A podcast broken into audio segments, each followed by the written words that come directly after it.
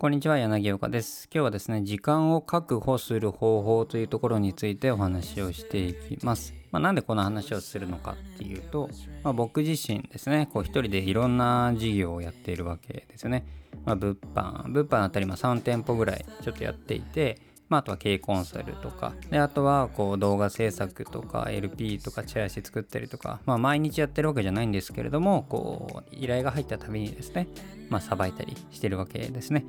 で、一人でこういろいろと、今、今アプリ開発事業とかもいろいろ勉強とかしたり、まあ、英語の勉強したりとかですね、いろいろやってるんですけど、まあ、なんでこんなに一人でできるのかっていうところで、この時間を確保する考え方っていうところが、まあ、結構重要なんじゃないかなと思ってこの話をしようと思うんですね。で僕自身ですね子供もいて結婚もしているのでまああのそんなに夜とか自分の時間がないわけなんですよ。例えばこうよく YouTube とかでこうなんか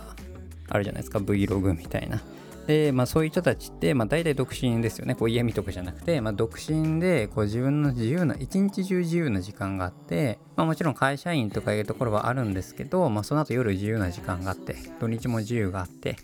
で、夜も自由にできて、っていうところの状態で、まあ、いろいろ時間確保して資格獲得しましたよって話じゃないですか。まあ、それはそれでいいと思うんですけれども、まあ、世の中、大体経営者の方、今はまあそうではないかもしれないですけど、まあ、大体まあ、40代、僕は32なんですけど、まあ、僕より先輩の方々って、まあ、大体みんな結婚したりとかしてるわけじゃないですか。この独身の人っていう方が、まあ、今は増えてはいるんですけれども、やっぱ経営者とかそういった方は、やっぱりこう、結婚されていたり、子供がいたりって方が、まあ、僕の周り多いわけなんですよね。で、そういった状態でどうやって自分の時間を確保していろいろやってるのかというところなんですね。で、結論から言うと、その、まず自分がやるべきことをですね、ハイライトっていう考え方があって、それがですね、その1日2時間、午前中、この2時間は絶対この一番重要なこの仕事をやるっていうふうにやっていくわけなんですよね。まあ、それだけかよって思うかもしれないんですけど、まあ、僕の場合はこの1週間単位で考えてですね、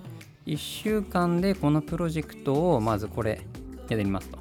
で、それをもう最優先事項として、で、その2時間は絶対にこれをやるっていう時間をあらかじめ確保しちゃう。スケジュール帳というか僕 Google のカレンダーつく、えー、使ってるんですけれどもそこに書き込んじゃうんですね。で最初からそこに当てはめることによって、まあ、追加で何か予定が入った場合でもいやそこはちょっとっていうことが言えるわけなんですよね。で僕の場合はだいたい午前中、まあ、7時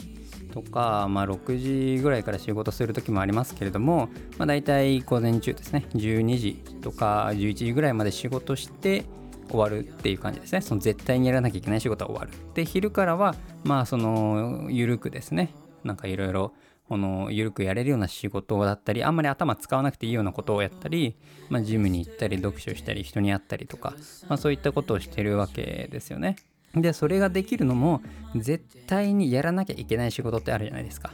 例えばこう売り上げにつながる仕事とかその未来の自分に対するものとかですね未来のこのビジネスを伸ばすために必要なものとかそういったものがあるわけですよね。そういったものを優先してハイライトとしてやっていく。だからその売り上げにつながる仕事未来のビジネスの拡大につながる仕事。まあそういったところを確保して1週間単位で、えー、それを絶対にやるっていうふうに考えて組み立てていくっていうところなんですよね。でこれはその人によってはなかなかできないこともあるとは思うんですけれどももしあなたがサラリーマンだったとしてもその夜ですね、その仕事が終わって、えー、定時で、今、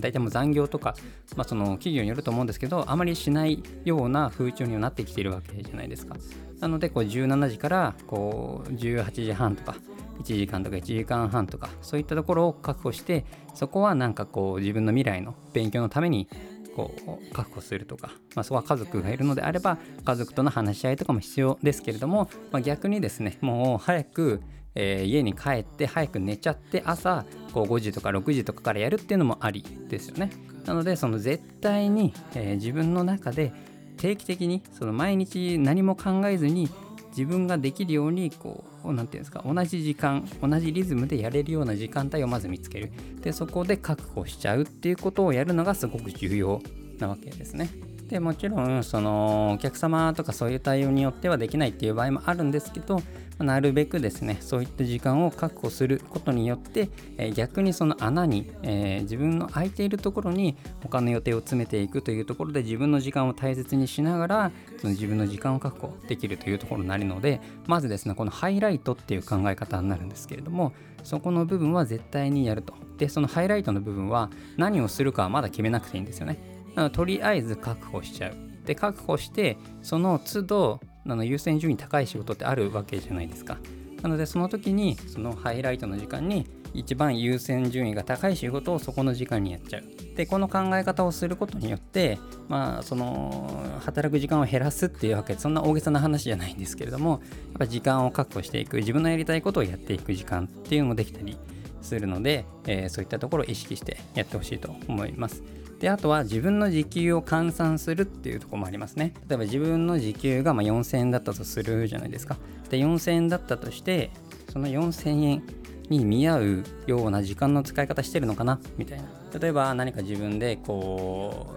う雑務をしたりする場合があるじゃないですか。でその雑務を人に頼んだら時給1200円で頼めるよな。じゃあ人に頼んだら自分でやるより2800円時給浮くよね。みたいな考え方ですね。なのでそれをするためにはまず自分の時給を知らなきゃいけないですよね。で自分の時給を知るためには月どれぐらい稼いでるのか、まあ、年間でもいいんですけれども、まあ、それで自分が毎月どれぐらい働いていてどれぐらい稼いでいて経費はどれぐらいあってっていう計算をしなきゃいけないんですけれども、まあ、そういったところを、えー、計算していくあるいは目標の金額でもいいわけですよね。まあ、年収1000万稼ぎたいんだったら、まあ、1日5時間か8時間か分かんないですけど、まあ、そういった計算をして収入を5時、えー、5日間働いてみたいなそういう計算もなんかいろいろあるんですけどまあそれもいずれはちょっとあの紹介していこうと思いますけれどもまだ自分の時給を出す。でその自分の時給に対して今やってる仕事って、えー、生産性というか合うのかなっていうところも考えていく。でそれで合わないのであれば外注していくとか、まあ、そのもっと効率を高めていくとかやめるとか、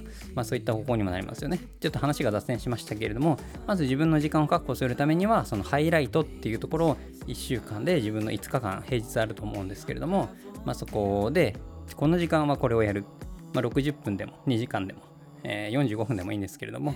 その決めたやつ、ハイライトの時間をまずカレンダーに確保する。で、その時に都度、その都度、その週ごとに一番重要な仕事をですね、そこに当てはめて、その日一番優先順位が高いことをそのハイライトの時間にやっていくっていうことを繰り返すことによって、まあ、どんどんどんどん自分の時間を確保することができるので、ぜひですね、今日の話を参考に、えー、あなたの時間を確保するっていうことをやってみてください。